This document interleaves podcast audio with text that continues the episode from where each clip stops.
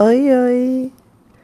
Bem-vindo ao segundo episódio de Tampa, um podcast solitário, porque ninguém quis gravar comigo.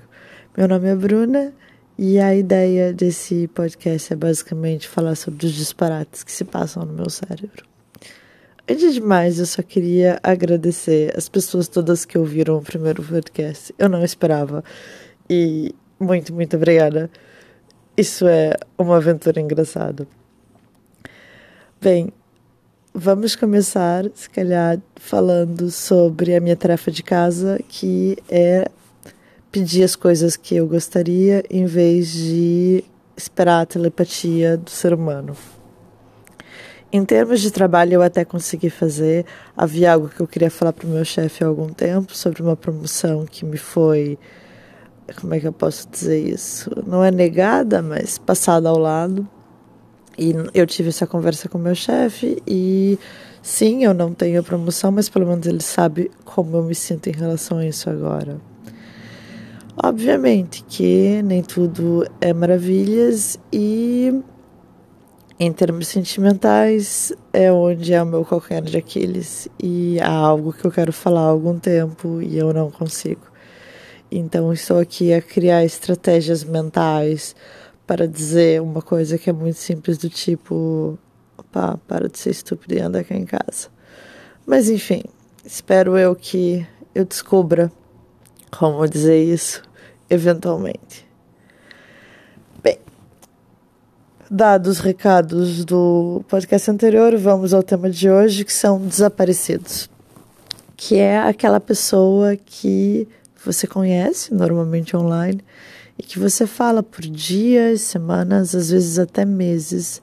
É uma constante na tua vida, é algo com que você considera um amigo, ou às vezes até um relacionamento é, um pouco mais forte, e essa pessoa simplesmente para de te responder de uma hora para outra, sem absolutamente nenhuma explicação.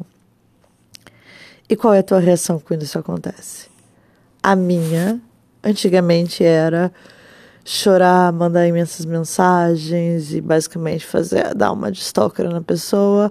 Abençoada seja a terapia, porque isso não acontece mais, mas eu ainda não sou perfeita e, portanto, eu vou lá e releio todas as mensagens enviadas em todas as plataformas possíveis e fico procurando tudo que eu fiz de errado, tudo que eu disse que não deveria ter dito, o tom que eu disse, será que eu fui mal interpretada? Será que eu sou muito chata? Será que eu mandei muitas mensagens? Será que eu mandei poucas mensagens?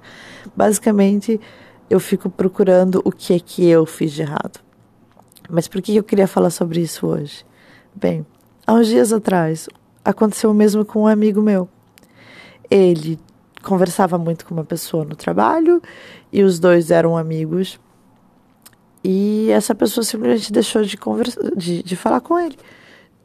E ele não conseguiu entender por quê. E ele estava me falando que ele estava relativamente magoado por causa disso. E quando eu fui falar com ele, o meu cérebro mudou completamente a perspectiva e não foi o meu amigo fez alguma coisa de errado e sim essa pessoa tem algum motivo válido para deixar de falar com ele. E então eu fui pensando em quais motivos válidos poderiam existir para que essa pessoa simplesmente desaparecesse.